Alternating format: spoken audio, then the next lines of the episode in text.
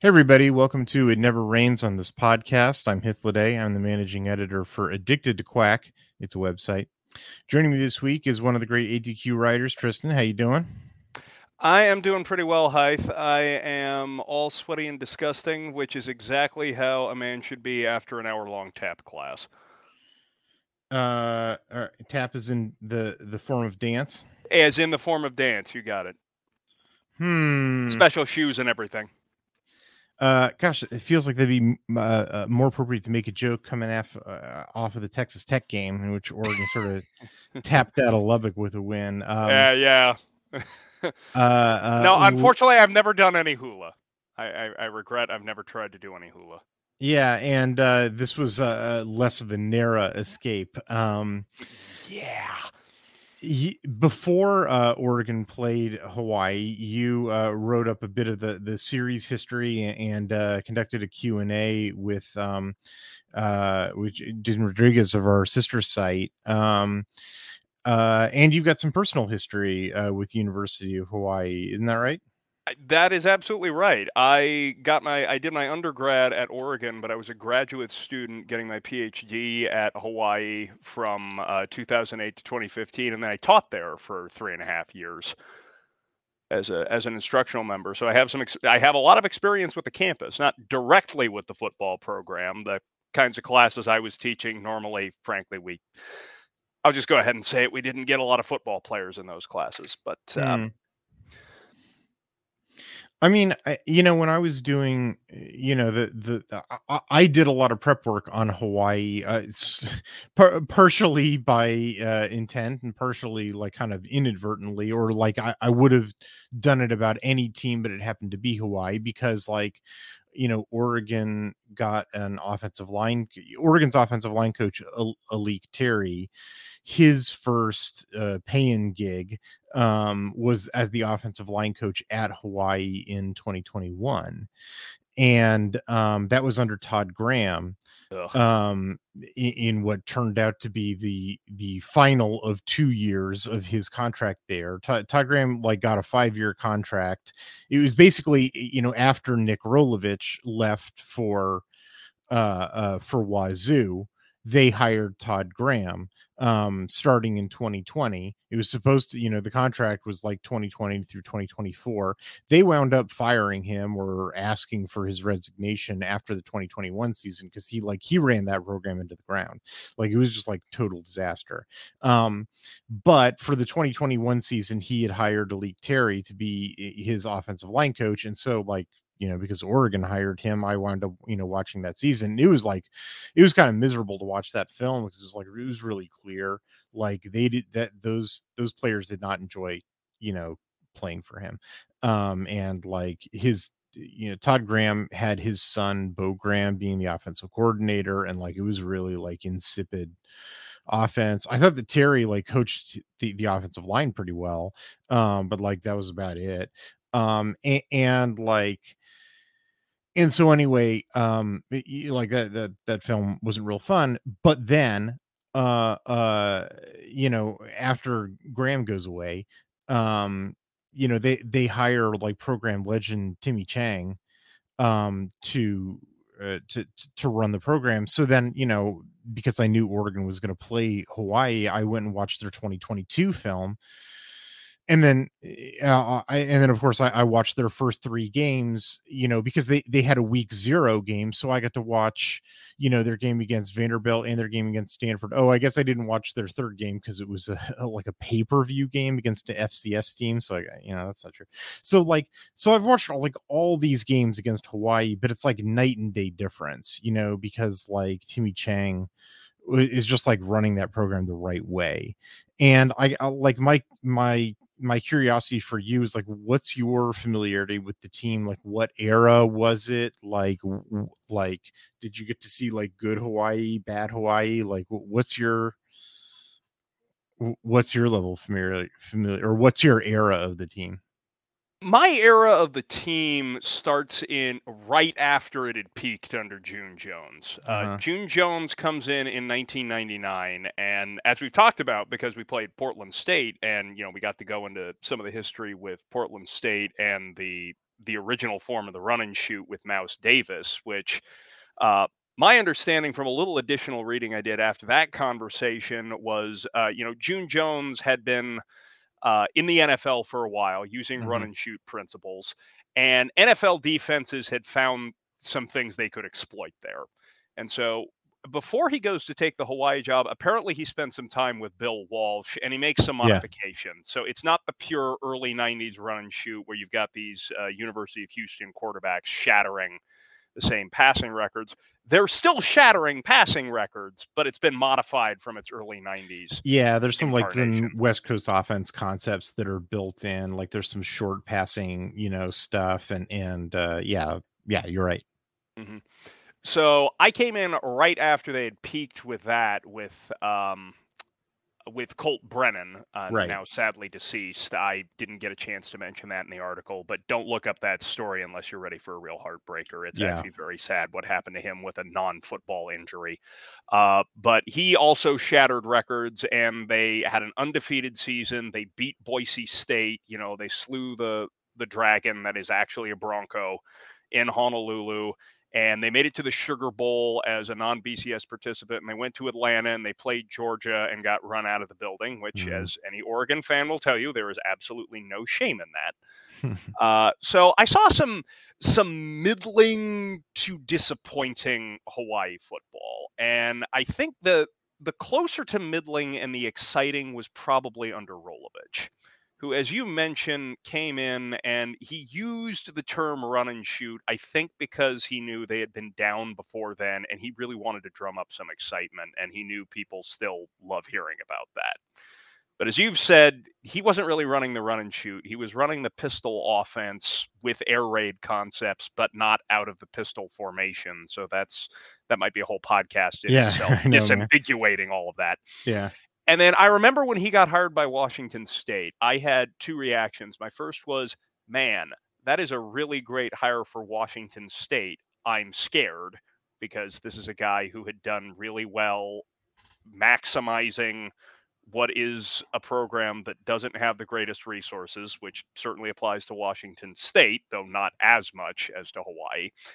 And I was also hurting for Hawaii because I thought, you know, I mean, just look at a map, you realize this is a program with challenges. They get 13 games a year because everyone who plays off the mainland gets a 13th game to try and compensate for the cost. Right. So people people that. sort of forget about that. The Hawaii rule applies to Hawaii. You know, right. like if you basically the Hawaii rule states if you play a game in Hawaii, then you get to play 13 games. Well, you know who plays a game in Hawaii is Hawaii. So yeah, they can, you know, if they want, they can play 13 games. And they always do. They yeah. they still have their their FCS game, which was a lot closer than they would have liked against uh, Albany before they came to Eugene.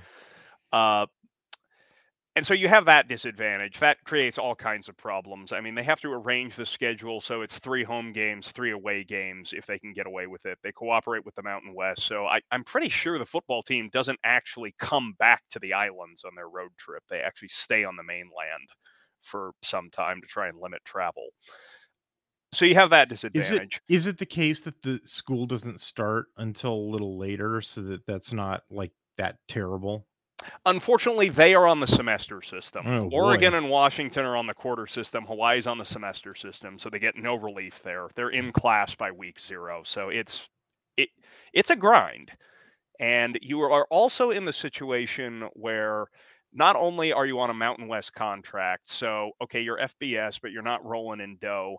The money you have doesn't go as far anything you want to spend money on is now more expensive. You want to take a recruiting trip, that is more expensive. You want to redo the locker room, that is more expensive. Norm Chow was there briefly and didn't have much success. And the first thing he did was he organized a work party with the team and some power tools to try and fix up the locker room because it was in such bad shape. Mm. That's actually a university wide issue infrastructure, but I'll I'll spare our listeners well, that. Yeah, and just like life on the islands, you know. Yeah, and life on the islands. The other thing eh, that they're currently up against, and Jeremy explains this in more detail than I'll go into here, but it was a really had been- interesting back and forth. eh, eh, Like, listener, you should read that Q and A. It was really interesting, and also Oh, you should click through and read the the the the answers that that Tristan gave to the the, the questions that Jeremy asked. Uh, you know, on Mountain West connection because you know it was a good back and forth between the two of you.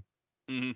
No, I was re- I was really happy we were able to do the Q and A, and there are some things I might have put into a longer article, but it was probably best that I not try to howly explain the situation in Hawaii and let someone who's a- a little more connected there actually actually take that up. But they're in a strange situation with the stadium because the stadium was they were playing in was condemned, and Right. with good reason. I had been in it, and I was not shocked when I Yeah, heard that the I've seen- inspection had said, "Uh, no."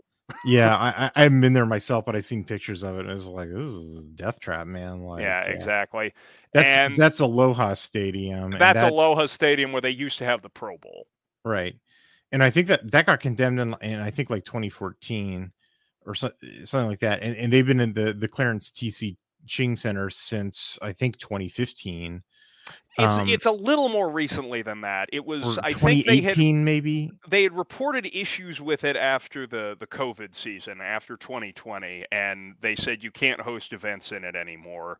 And so now what happened is the the outdoor practice field in the athletic complex where which is right next to the basketball stadium, the volleyball stadium, the baseball stadium, all that good stuff, which is on campus. Uh, they had to essentially just try to plunk down grandstands in there because it was either that or play at Punahou or St. Louis High School Yeah. which isn't far away and frankly might have been a better initial year solution. Yeah, but uh, the, But the Aloha Stadium is... still standing. They haven't even knocked Yeah. it down yet. yeah that's the issue like the ching complex is like it's it's a fine complex like i've seen you know photos of that too and, and obviously i watched a bunch of film you know uh, uh, of games played there like it it's it's a fine complex for uh, for you know all their outdoor sports but it's for all their outdoor sports. It's like where they play beach volleyball it's where they you know run track it's you know it's everything um and it's like they're expanding they're expanding the seating there for 2024 when oregon heads out for their week zero game you know because it's a home and home you know and oregon's heading out um for for for 2024 they're expanding the seating to 16000 not not i i didn't you know let me say that again in case you misheard me not 60,000 16 you know like Mhm.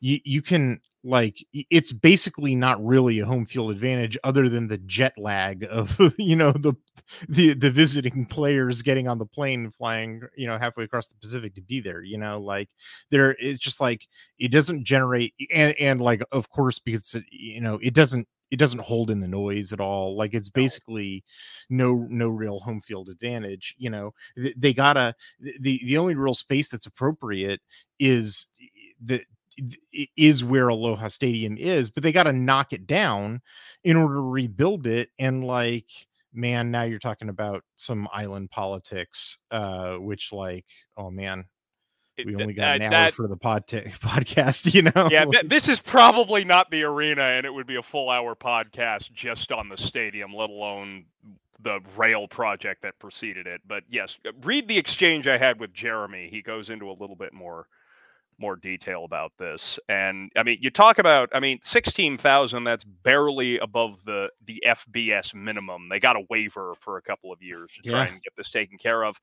That's still more seats than they have at the Stan Sheriff Center, which is the basketball and indoor volleyball stadium. And that's already a cluster fudge every time there is a home game because the parking structure has one. I am raising a single finger lane that goes into the parking structure for those games. One. There is one way into the parking structure. Yeah. So traffic gets backed up all around the neighborhood and back down to where I had my my first apartment there and you know it's it's Hawaii road planning which is essentially nobody planned this and we're just doing what we can with it.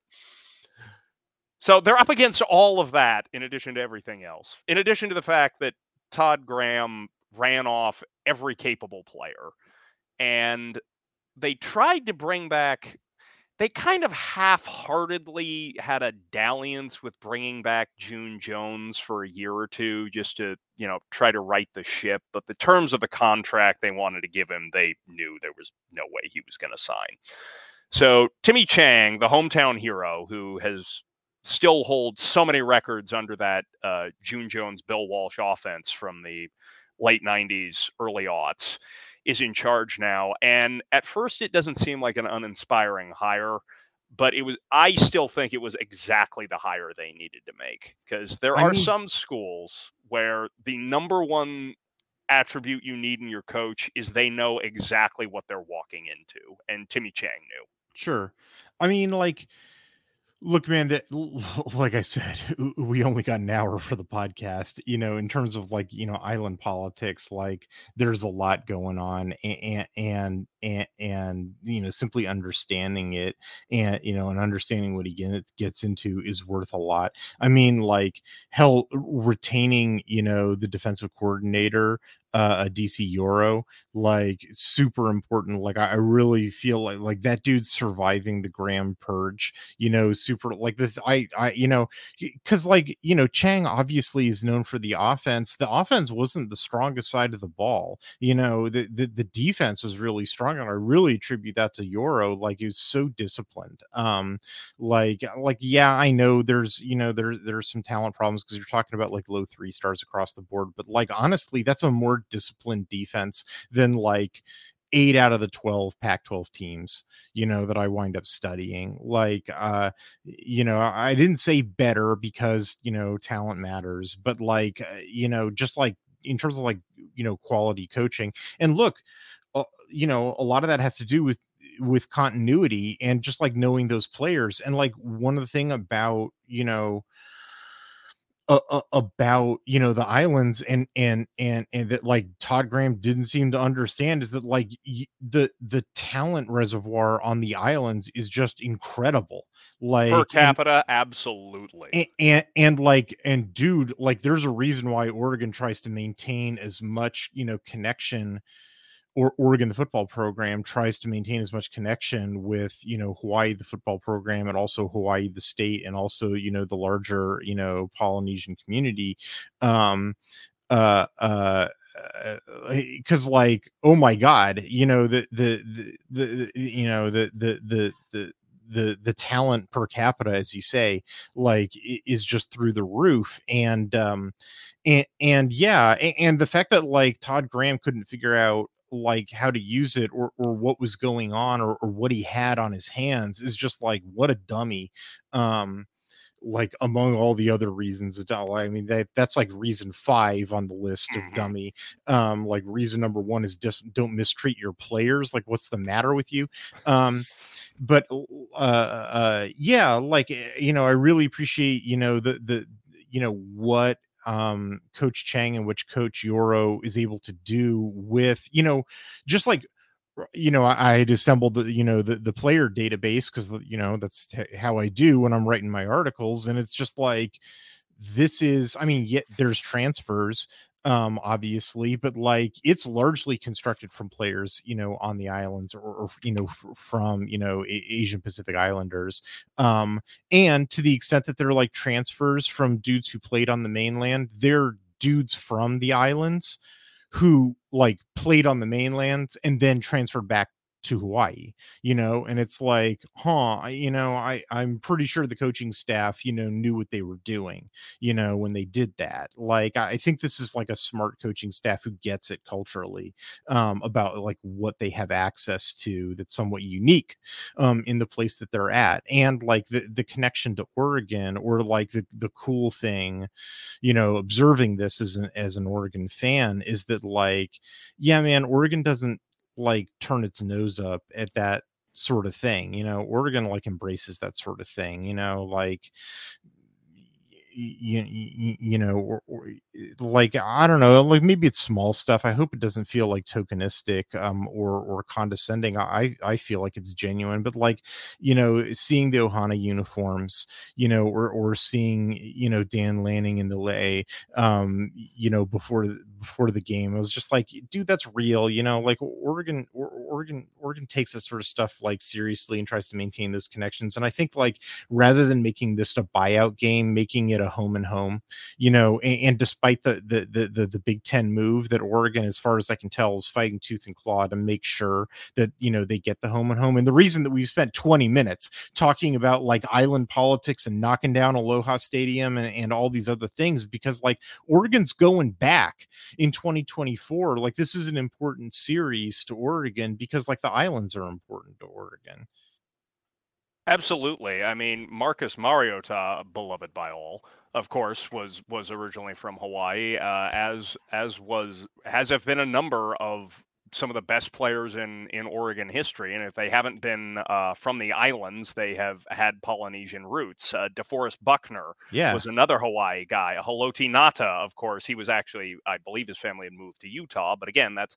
that's the Polynesian roots, and there are a lot of expats from all over the Pacific in Hawaii, and there are a lot of expats from Hawaii in the Willamette Valley. One of the nicest things at the pregame was there was actually a local uh, uh, hula group who who did a performance in the Moshofsky Center.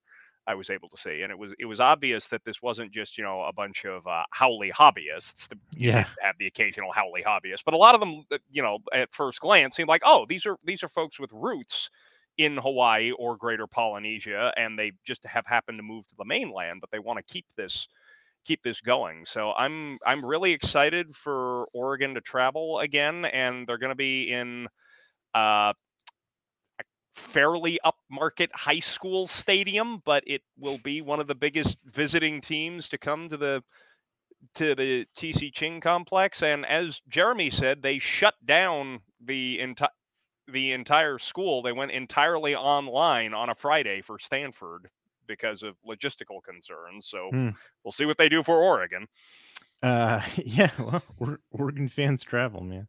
Yeah. Uh, I and like you know that that game's gonna be played. I think August 25th, if my memory serves, in 2024. Like, yeah, that's a fine time to be, you know, on the islands. Um, uh, I yeah, certainly looking forward to it and looking forward to like striking uh, uh, those connections. Uh, and and uh you know because i'm going to be doing film study in preparation for that game like i'm following hawaii the football team uh for the rest of the 2023 season like i'm gathering up all their film and like they i mean they made a fan out of me you know like I, th- this will be like three straight years of doing film study on that team between the A'lique terry project in 2021 you know and then prepping for this game so the 2022 film and then like i just said you know the 2023 uh you know film like i watched a lot of this team and then you know like like I also said, the the the the the night and day difference, you know, between you know Graham's uh, culture and Chang's culture, you know, for for the team is just like it's just like oh man uh, it's just heartwarming you know just like to see like a, a, more like humane and awesome dude running the program after seeing like a just a straight up villain you know running the program like uh, it's just like uh, so great. Uh, like I, am totally rooting for the Bows this year, like to win the Mountain West. Uh, uh, yeah, you know, like they've totally made a fan out of me. So, so yeah, uh, I dig it. That's why we've been talking about it for like 25 minutes. All right, uh, let's take a break. Uh, and when we come back, we will talk about the actual football game between Oregon and Hawaii that was played on Saturday. So, uh, uh, Oregon uh, defeated Hawaii on Saturday. Uh, you were in the stands. Uh, I wrote a film review article. Uh, you go first. What did you see? Well, from my vantage point in the stands, I got a beautiful view of Oregon's first drive because uh, when Tez Johnson was streaking open and Bo Nix placed that perfectly placed deep ball, he was basically running right towards our section. So oh, that cool. that was really exciting. That was probably the biggest excitement we had uh, the entire day. It, was obvious even to some of the folks around me who may or may not be ADQ readers. They didn't necessarily strike me as the folks who who read your uh, your video reviews, though everybody should. Mhm. Uh, but you even they you didn't spend the whole game proselytizing. uh, not the entire game, no. Just just Alright, toward the I end see. when people were starting to get distracted. Uh, but it, it was pretty obvious uh, from the first that if you would match these these football teams up in a wrestling matchup, Hawaii's line of scrimmage players would not have been allowed in the ring with Oregon's line of scrimmage players, and that that that difference was very noticeable. Uh, especially on the offensive line, I had the chance to actually chart uh, the game that Hawaii played against Stanford because as the as the new intern for the film study, I'm Hmm. starting with Stanford because it's not always the most fun film to watch, Mhm. but that's okay. hey, uh, it could be worse. You could be getting coffee. You know. Oh yeah, absolutely. No, Yeah, I I, yeah, I appreciate charting Stanford is the film study version of fetching coffee and, having to get and making coffee. copies. Yeah. right. yeah. Uh, but uh, I knew Hawaii's offensive line was going to be in trouble this game. This was going to be a real challenge for them, and it certainly was. I mean, you would you had noted several times that they've got a quarterback, Schager, who can throw a pretty deep ball if he's able to set his feet, and they've got a good possession receiver whose name is escaping me right now, number Pofele, seven, or uh, I- the possession uh, M- McBride, McBride, and then Pofele Ashlock can get open open deep on you. And they they just never were able to get it because all they could do were 50-50 balls and this was a day where they went 0 for on 50-50 balls. With that said, as you have mentioned, the defense really impressed me. There were times they were getting juked, there were times they were getting overpowered, but they were in the right spot. They were making some tackles, they were forcing field goals, and it just felt like they had a plan and they were playing to it. Uh, you know, that's the thing that's um I- I mean, it blew my mind. Like I, I you know, because I was all over different like podcasts, uh, you know, and and, and forums and so forth, uh, uh, this week. Because you know, just being like, it was just like it was very clear to me that like you know Hawaii didn't like offensively, you know, they didn't really have a run game they um although interestingly in this game like they they were playing like different running backs and and, and oregon just like knew that all they they could do is pass and so you know and, and just sort of like the structure of the Mint defense kind of doesn't take the run very seriously. I, the, hawaii actually had a little bit more running success in this game than i was expecting although in hindsight i sort of understand why and so i don't, I don't worried about it at all. Uh but you know that the total side note. Um the the uh uh the, the just like they've got nothing else going on. They, they, they can't run the ball. They can't do efficiency passing. They can't protect the quarterback, but he's a pretty cool customer. They, they, the, their team culture, as we spent like 20 minutes talking about, is good. They like, they don't give up. They don't quit. Like they go hard, even if they're losing. Um, they, uh, and, you know, the quarterback's good, a good arm, and they've got some receivers who can go deep. And so I'm just like, they're just going to throw it deep. And, and, and, and like in their first three games, they had, at least one uh, uh uh like 40 plus yard pass you know to ashlock in every game and and and and like uh, and you know oftentimes multiple you know uh of those passes. Then i i went back and i looked at my notes and, and uh in 2022 like it it was like every single game in 2022 all 13 games they played uh they, they had at least one 20 plus you know air yard throw you know by by which i mean not not just like a little screen pass in which somebody like breaks a tackle you know and gets 20 yards. I mean like through the air you know 20 yards. And like they played some good defenses last year. They played fresno state you know against evan williams you know of all people. Um they played michigan like. That michigan the one who goes to the playoffs michigan Mhm. um like every single team that they played all 13 of them they had you know and and none of and, and, and those passes that i'm talking about none of them happened in garbage time either they all happened Yeah. during the meaningful time that i was watching um like so so and that was Schager and that was Coach Chang. You know, it was like it was a different receiver core. They, they sort of had to hit the refresh button on the receiver core for 2023, but like the basic principles were all there. Um, and like yeah, this team wants to throw it deep. And so, and have been successful at throwing it deep. Like, and so I was just like, th- that's what they're going to do. Like, this game is going to, you know, they're just going to do it, or, or at least they're going to attempt it, uh, you know, enough times that like it's going to get through. Like, you do something often enough something's going to get through and, and I, you know and, and i i just know how oregon fans are you know they're expecting the game to go like you know you know a hundred percent for Oregon, zero percent for the opponent. So if it goes like 95 to five percent, they're gonna freak out and obsess, you know, about the five percent and be like filling up my inbox with uh oh, oh my god, what's going on? So I was just I was trying I was trying to get out ahead of it, right? It was trying to be like, don't freak out, dude. Like you, you know, you know this is coming, don't freak out. So then it never happened at all.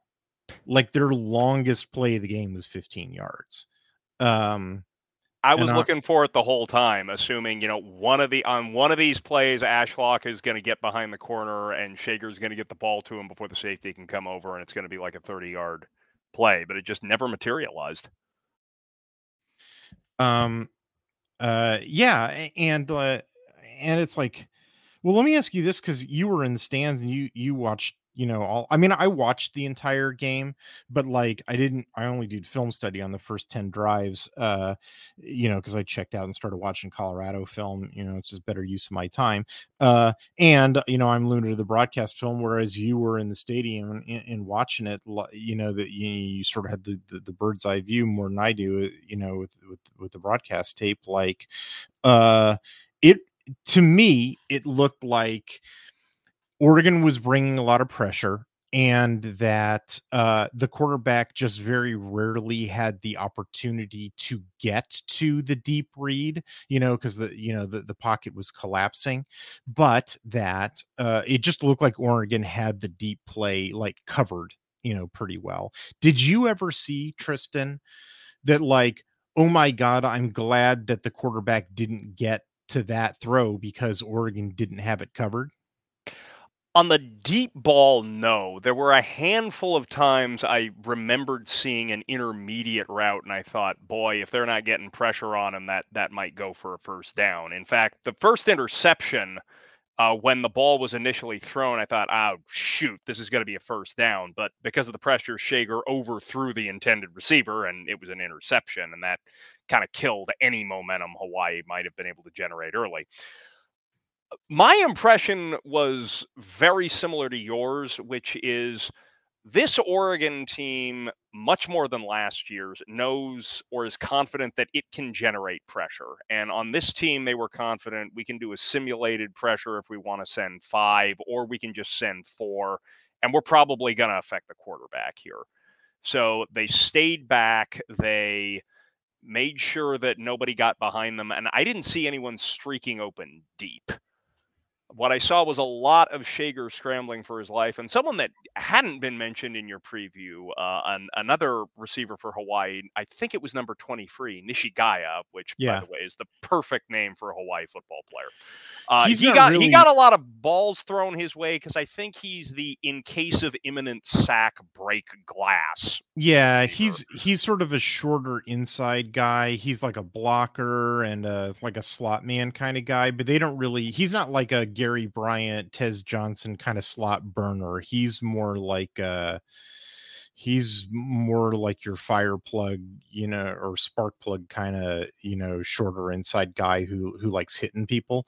Um, or at least that's what his film showed me, you know, so far. Um, so yeah, that I mean that yeah, that that adds up.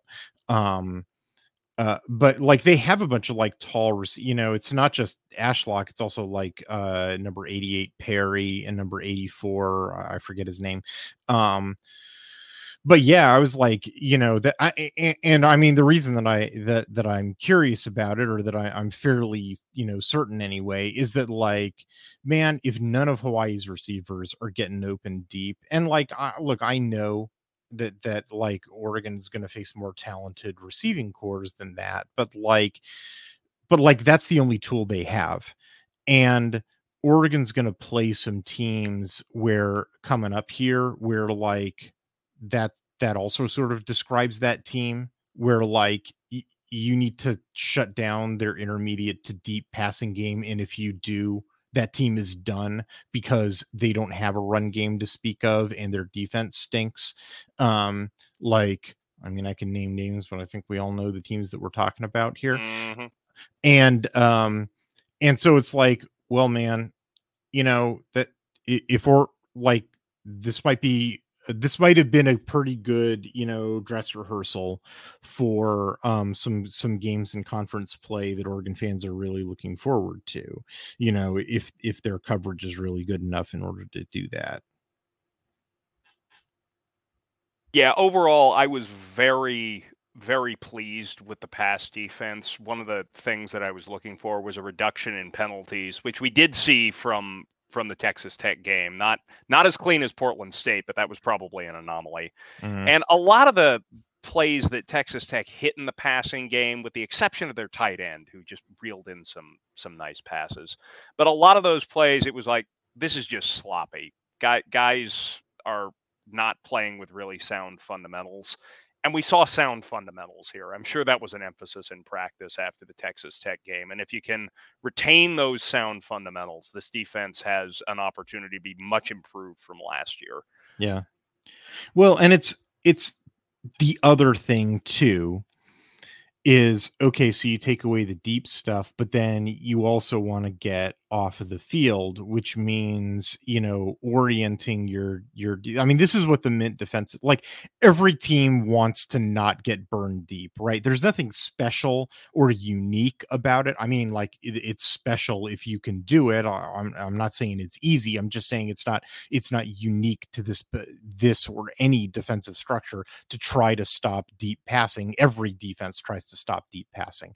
But what the mint defensive structure also attempts to do is look man we want to get off the field on third downs and maybe back in the day the way that teams tried to convert their third downs was they'd run run run and so we would need to be built to stop run run run um, but that's not how teams are converting third downs nowadays. Um, the way that teams are converting third downs nowadays is like quick short passing. And so, in addition to being able to stop, you know, deep passing, which every defense needs to be able to do, we need to be configured to stop quick short passing. Um, and which is like easier said than done. Um, but like it's how the mint defense is like structured to do. Um, and like uh, we only have so much time on the podcast, and I've done like hours and hours of discussion about how the mint defense goes about doing that. Um, but like it goes about doing that. Um, and uh, uh, uh, the the the the the thing that was you know has been encouraging about you know Oregon's defensive performance over the last several games is you know the to the extent that Oregon's had defensive breakdowns at all other than like the penalty stuff which like is kind of its own thing um like the the only defensive breakdowns that we've seen have been those surprise quarterback runs from Texas Tech which like or which like you know weren't part of their playbook in 2022 and took Oregon by and which they didn't break out against Wyoming to the extent that they were willing to take the loss over it which still is like it's a week later and it's still blowing my mind that they were willing to take a loss over it anyway Yeah. um and I guess two losses now uh, Mhm. the, uh Well, anywho, Texas almost took a loss. They didn't pull Yeah. away until the fourth quarter. So I guess the, Yeah. I guess the moral of the story is maybe you actually have to try when you play Wyoming in 2023. hey mountain west teams they ain't no joke uh the the uh but like the yeah oregon in year two of the mint defensive structure you know three games in including one pretty decent power five team um and one team that just loves to throw the ball in, in hawaii um like you know and when i say loves to throw the ball i mean like throws the ball on a three to one basis like they love to throw the ball um like you know is getting off of the field by shutting down quick short passing um which is hey that's cool. Like they're actually doing it you know they're they're doing the thing that that they set out to do um and and which like modern football sort of requires you to do because that's how modern football offenses sustain drives now you know they're not they're not sustaining drives on third and five by getting a third and five run. They're sustaining drives by hitting you know a six yard pass. Um and like and those are really hard to stop with modern quarterbacks but oregon is stopping them. Um so like wow. Cool. Very cool. It's one of the things that i was hoping to see coming into this year was this sort of defensive improvement and getting off the field because it felt like at times last year the five best defenders oregon had were the five starters on its offensive line and where yeah. that was your defense. Don't let the other team yeah. get the ball back. And the offensive line played a pretty good game. I mean, it's not up to the normal Oregon standards, but these are a lot of new starters, as you as you've mentioned a number of times, and it it's just going to take reps for this line to reach its its maximum potential, and it might not be until the end of this season or maybe even next season before we see the some of these guys maximize themselves. You mean the offensive line? The, the offensive line, yeah. So in oh, the meantime, you got to be able to get off the off the field. I mean, that's well, yeah. Let me finish up on the defense, and we'll switch over to the offense. Mm-hmm. The the yeah, I mean, I think this is sort of a uh, like it's funny. We're we're now I don't know, man, like close on to twenty five years into this like uh you know revolution in, in, in offenses which really starts with quarterbacks like just quarterback play has massively increased like you can you can if you go back and look at graphs of stats it it all it, it's about quarterbacks like there it, it, looks like a hockey stick you know and it starts in a, you know somewhere it sort of depends where you want to define the starting point, but it's somewhere between 1998 and 2002, um, like somewhere between Akili Smith and Joey Harrington.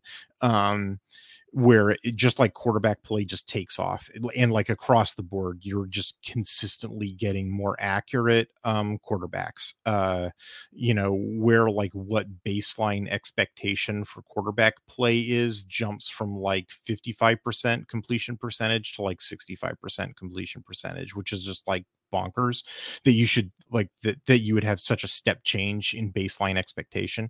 But anyway that's what it is.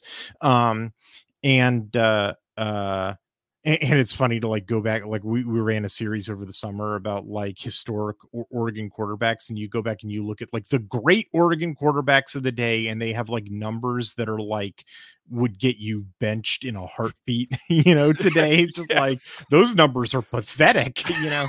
A- a- anyway um anyway the uh the the the the thing it's despite the fact that we are this late into the you know the offensive revolution uh, you know the passing offensive revolution in college football um i feel like most fans when you say you know such and such a team needs to improve their pass defense or you know they're they're having difficulty getting off the field on third down because the opponent is able to hit their passes like what jumps into most fans' minds about the the who is responsible for pass defense in that sense are you know who the NFL pays a bunch of money for their pass defense, which is cornerbacks and defensive ends, right? Because what they're thinking of is the deep ball, right?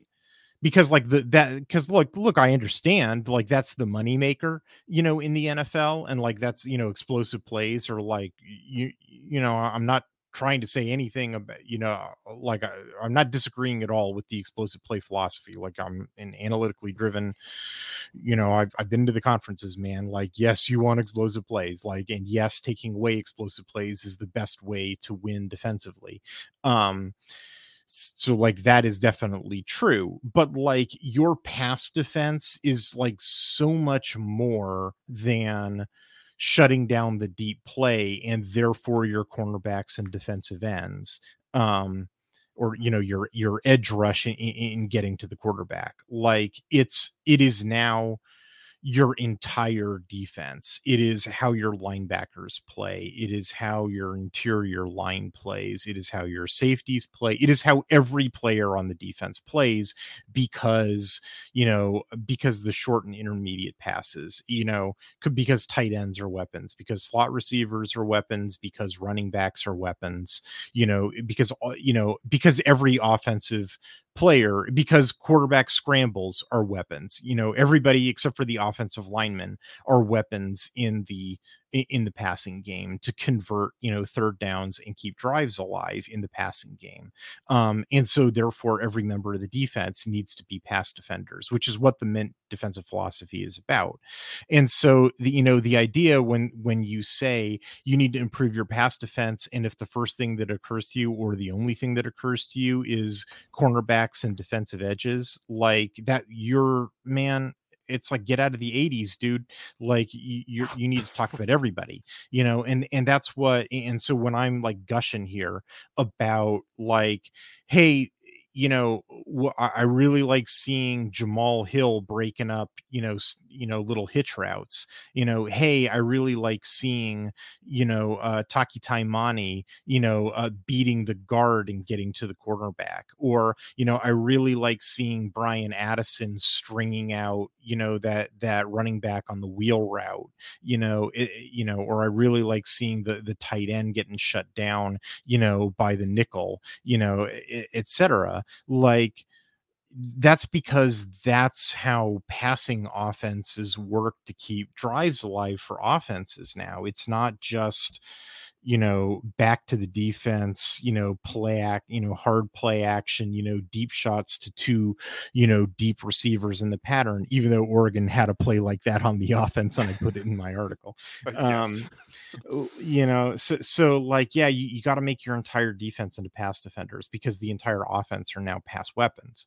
And and and, and it's you know, it's a multi-dimensional passing offense. It has to be a multi-dimensional passing defense, and you have to make and you have to improve, you know, across the board in defending the pass in defending the pass and that is what Oregon so far has been doing um and so like that's why I've really been gushing about it. Now let's talk about the offense. Like hey look man their run technique is getting better. Like it really mm-hmm. is. Like I, you know I, I, don't know about this like you got to wait till the end of the year stuff. I really feel like their trajectory is such that they're like they're they're on track for like by the bye week i really expect them to be in in final see final final form. Um like just comparing the portland state tape the, to the hawaii tape where like hawaii is a better defense than portland state right? Significantly. But, That's why they had to kick some field goals. Yep. Right. But like, but despite the, that fact and why we spent 20 minutes at the top of the podcast gushing about you know defensive coordinator Yoro and the great job that that that uh, that that coach Chang has done you know turning that team around um it, it like yeah it's you know it's a good defense and yet you know uh, you know, I watched all that Portland State tape and like, yeah, you know, you know, it's it seemed weird. I know to complain about like 52 yard touchdown runs, but like a lot of the run blocking was just a mess against Portland State. Um, and then when I watched the Hawaii tape, like it's not a mess like yeah i'm i'm still seeing a little bit here a little bit there like there's a technique you know and i put it in my articles it's like look oh you you know uh, johnny you're you're you're risking a holding flag right there or like oh you know that that linebacker crashing in it caused you, you know it caused josh conerly to like lose his footing there you know you got to clean that up or like i you know J- jackson powers johnson why are you letting go of that dude? Like you know it's a but but it's like oh my god it's so much better than the portland state film where it's like look man i put some clips in that article where it's just like, what are you doing? Like that is disgusting. How bad that you know that is, and, and you were you were getting a touchdown because Bucky Irving pulled off some magic, and you were playing an FCS team. Um, and like that's not true. Like the trajectory between week one and week three is like a rocket ship. Like it's straight up, and uh and and and against a better defense. So like yeah, I'm I'm really heartened by the the offensive line performance. And on top of that, the pass blocking from the get-go has been stellar. Like there hasn't I mean, I can count There's been no drop off. Yeah. P- pretty much no drop off from last year when Bo Nix was barely getting Yeah. getting sacked or pressured. I mean, it's been The three. held up. It's been three games, and I can count on one hand the number of times that that Bo Nix has like had a drop of sweat on his brow, like in in, in, in like it's it's just not happening. Like the pass protection's been excellent.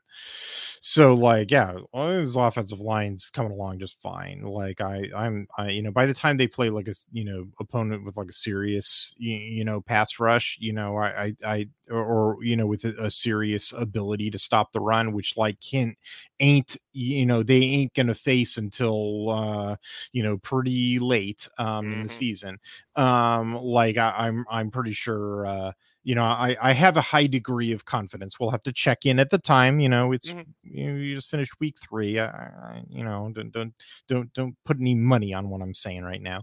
But like i have a high degree of confidence that that uh that that that, that you'll be pretty happy with offensive line performance of the but by the time it's gonna you know they're really gonna be tested That's refreshing to hear because, like I said, that whenever you have a lot of new starters on the offensive line, stars always matter, eh, but Sure. starts matter, and for some positions more than others. So if they can round into form sooner rather than later, I think this team is going to be really competitive as we enter Pac-12 play.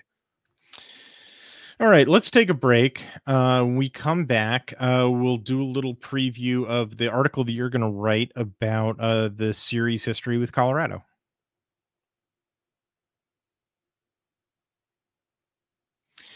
So the assignment that you drew is uh, uh, f- for the uh, for Saturday, since it's it's going to be a, a, a, a I think a twelve thirty kickoff uh, against Colorado on ABC.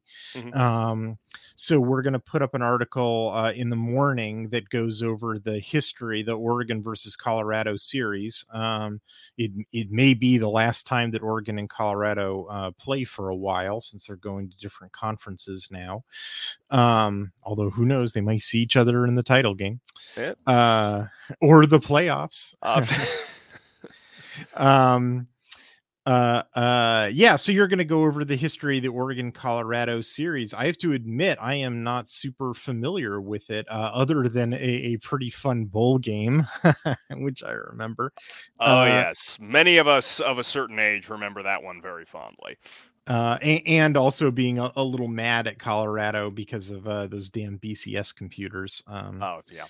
Yeah uh what do we have to look forward to uh in your article on saturday tristan Well, a, a lot of Oregon fans of a certain age. I'm certainly covering that that 2002 Fiesta Bowl. That's going to figure very prominently. That that's a really interesting study because that is for those who either weren't around or don't remember in the in the lead up to the during the 2001 season, the front runner to face what turned out to be an all-time Miami team oh was yeah was Nebraska.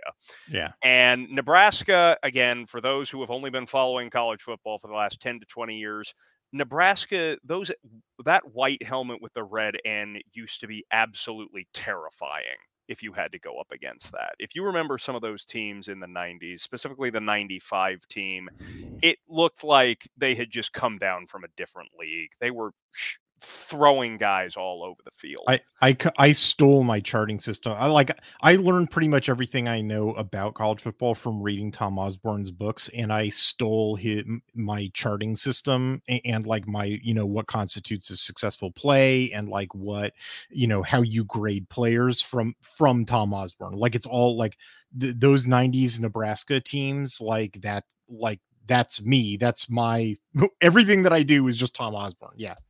Right. I mean, it was an all-time coach and an all-time program, and they were one of the first programs to really heavily emphasize strength and conditioning Oh, yeah. outside of you know standard It's- running around on the field practice. Oh, it's hilarious to read about what uh, outside of Nebraska constituted strength and conditioning, or their like stupid beliefs about like don't you shouldn't work out or lift weights because then you'll get muscle bound and you won't be able to move around effectively. And the ideal athlete is like 190 pounds.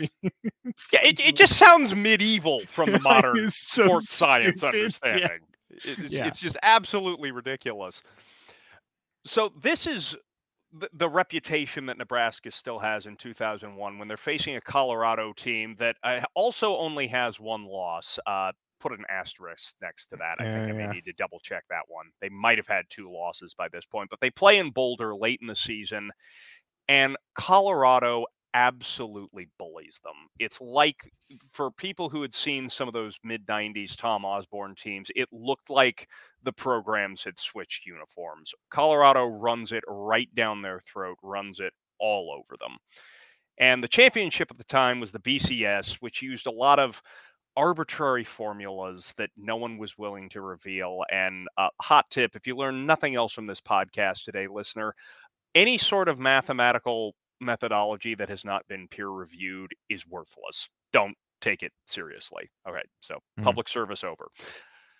So it turns out that Nebraska, because of the formulas and the computers and the AP poll and the way it works out, they still go get to face that all-time Miami team and get humiliated, as probably any team, other team would have, if we're being honest with ourselves, to coin a phrase. Uh, and Colorado goes to the Fiesta Bowl against a one-loss Oregon team, and Colorado is quite rightfully saying, "Look, if the formula puts Nebraska in that game, we didn't just beat Nebraska. We out Nebraska'd Nebraska. Put up a, us up against Miami and we'll show you what we can do. We don't we don't want to have to play this Oregon game.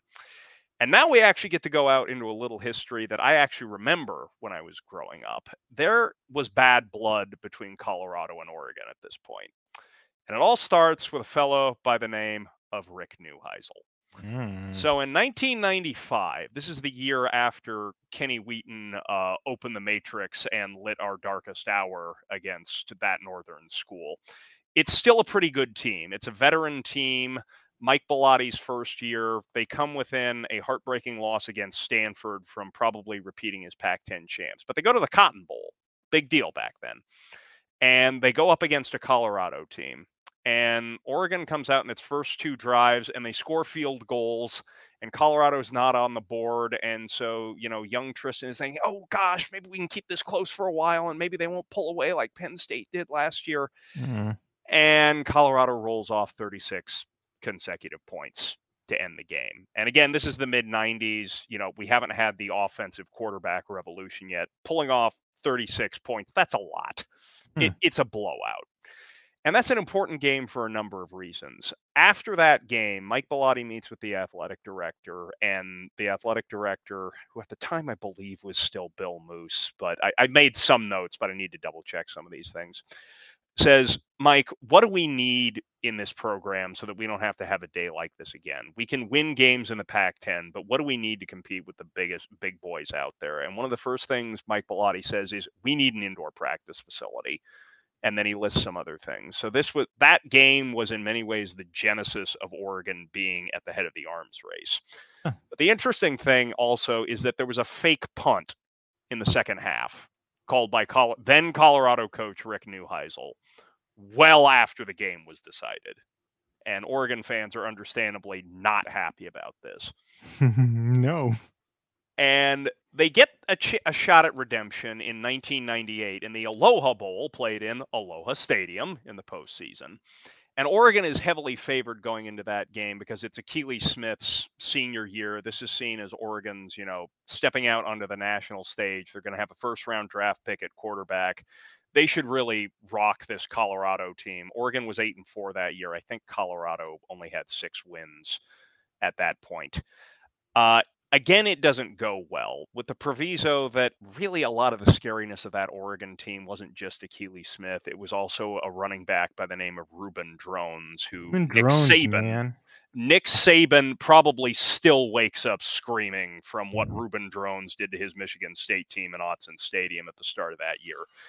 By the postseason, he was hurt, and this was an Oregon team that could no longer sit on a lead. And if Akili Smith wasn't hitting the high percentage balls or miss killed a few drives on a couple of incompletions, they could fall behind early, and they did. So Rick Neuheisel gets them again. They're denied their revenge. So this is the background for the 2001 game. Colorado says we should be the ones to take on Miami. We don't want to play Oregon in the Fiesta Bowl. And most of the pundits are saying, boy, this is an undersized Oregon defense. I don't know. Eh, Colorado may may bully them. I, I don't know if it's going to be a great game. I mean, uh, Rick Neuheisel had moved on at this point. It was, it uh, was he was now at that northern school that Yeah, shall right. never be capitalized, and the hate yeah. flowed even. By more. the way, if anybody's curious about why the Pac-12 imploded, you got to remember, uh, fully a quarter of all Pac-12 schools willingly chose to employ Rick Neuheisel. Like, and this is that that's a big reason because as anyone who dives into what actually happened at uh, lowercase Washington Washing Owen twelve. yeah, that joke uh, doesn't work on a podcast, dude. Yeah, shoot. I, I started down that road and I couldn't slide off it. Anyway, a- anyone who wants to look into, you know, why it's a bad idea to employ Rick Neuheisel, j- just look at what happened to him up in Seattle. You don't even Mhm. have to look at what happened to him at Colorado or or at UCLA. Just look at the the mess he left behind in Seattle, and you'll see how he contributed to the long term demise of the conference. Not But- only that, they couldn't even fire him. Like fired him for gambling, and then he sued them and won for wrongful termination. Like they, they couldn't even fire him properly. Like, yeah, okay. So, so this is the situation we're in, where uh, Rick Neuheisel is now uh, is now in Seattle, and we haven't started the 12 game streak yet. In fact, I think in '99 he actually got got the first laugh, but then the 2000 team beat him, and they didn't play in Yeah. 2001, which is a shame. Uh, but this, it turned out this Fiesta Bowl was Nick Aliotti, the long-term Oregon defensive coordinator. This was his magnum opus this was his defense really shining because they shut down that Colorado run game. This that was a team that was built around running it down your throats and they just couldn't do it consistently. And you had explosive plays. Uh, Joey Harrington throws four touchdowns, including this rainbow bomb to Samie Parker very early in the game. You also get the the infamous Maurice Morris, Oregon's running back, Mhm. sits on a Colorado defender so he's not down, so he gets up and keeps going. And that was the final revenge against Colorado. Honestly, since joining the Pac 12, there hasn't been a lot of drama. Colorado beat Oregon once. It was the 2016 season. Yeah. And that was that was sort of a game where people started looking at each other and saying, Is Mark Helfrich as good as we thought Yeah. he was? Yeah, I don't know. I mean, that was just a bad season for Oregon. Although that was the game in which they wore the duck uniforms. So, like, Yeah. yeah. Which honestly I, I still don't think looked that bad. But after after that game, you No, I loved them. I, I was, I was like, that was the best part of the game. Yeah. Unfortunately, that was the best part of the game. Yes. And that was also I don't think that Was was it- the last gasp for Dakota Prukop. I think he got No, that was chance. that was Justin Herbert's debut. Was that Herbert's debut against was- Colorado? I thought they, they broke Herbert's him out debut. against against uh, against Washington. Uh, that was his starting debut, but he Ah, okay. He went into the game against Colorado. See, I've tried to wipe most of the 2016 season from my Mm. memory for for obvious reasons. I charted it, brother. Oh yeah, I remember. I was still reading. So we're going to dive into a lot of into a lot of that drama. So there there has been teeth to this rivalry before. Unfortunately, it's probably ending. Uh, I was actually preseason looking to get tickets to this game, not just because of the prime time factor, but because I had been living in Hawaii all those years. I had never seen Oregon play Colorado live, and by the time I decided uh, what games I wanted to go to, this game was already sold out. Mm. This was before the three and zero start. People had already sold out because they wanted they wanted to see Deion at Autzen Stadium. So I'll be watching this one from home. But you'll have a chance to get into that a lot later. And if you want to hear about Deion Sanders, Colorado, read literally every national sports writer in the business right now. I mean, you you can, yeah, you, you can certainly uh, read articles that talk about him. It's kind of difficult to find articles that that discuss the team in any you know. Any meaningful Like- sense. yeah, no, I I was I'm fairly certain I'm still the only person who's written like a, an actual meaningful schematic discussion, you know, a roster like depth inclusive uh, about that team. Um, it's sort of like it's it's one of these like sort of traps where it's you know it's like the fame trap. Like I I, I don't blame Sanders for this at all. Like, but but you know I, he's doing what he needs to do. But like uh, but it's like there's so much heat you know involved that it's like you're almost insane to do anything except cozy up to the heat uh and yeah except you know and so it takes somebody who's just completely bonkers to to ignore it um and to, to write about like the boring eh, you know or comparatively anyway boring like schematic stuff that actually determines the outcomes of f- football games you know g- good good thing that you got somebody you know crazy on staff right? Uh exactly that that's what addicted to quacks for we we are we are the pan not the flash we are the substance well we're kind of stylish some of us. Well, Tristan, uh, if you were having difficulty uh, getting a ticket uh, to the game, you, uh, you know, good. Just just wait till halftime. You might be able to walk into the stadium. um, I'll just hang around outside. Someone will hand me one. That's 19 point spread. Uh, all right. I think that'll do it for us this week. Um, you got any parting words of wisdom for us, Tristan? Uh, Yes, actually, I do. In in this particular case, for those of you who haven't read the Q and A, the last question I asked Jeremy was what people can do to help if you feel a connection to Maui and you want to help make a difference, and he provided a wonderful link. And so, for anyone who feels any connection to Hawaii or Maui specifically, who wants to do something small, there are some great organizations you can donate to. And you know what? Maybe you don't feel a strong connection to Hawaii or Maui, but wildfire is everywhere. There are other sorts of there are all sorts of great causes out there. So, you know, be inspired. Give give a little something to, to one of those that really rings true to you. Uh, hey, those are great words. Uh, you know, it, the it, it, was it was awful seeing uh, you know all the, all, all the damage and, and the heartbreak uh, you know from, from the fires in Hawaii uh, you know it it was you know especially tragic because I was doing you know watching all that film in Hawaii and it was just like inescapable you know whenever I would turn on that film and uh, you know I was moved to to to donate you know what I could as well uh, it was you know it's, it's, one of the things that feels so bizarre because they're surrounded by water and they weren't getting any rain. Um, you know we have a sign off on this podcast uh, you, you, know about, about it never raining. It's like it was crazy because it was all you were wishing for you know for that to, yeah. stuff to go away. Um, you know it was, it was, you know so heartrending. Um, I, I'm, I'm uh, and during the game against Oregon, you know, they they they, they cut to you know, you know scenes of, of some of the, the Hawaii players who are doing what they can to organize supplies, you know, and, and I hope that Oregon uh, fans, you know, do do their part as well. Uh, that's going to do it for us this week. Thanks for joining us, everybody. And it never rains on this podcast.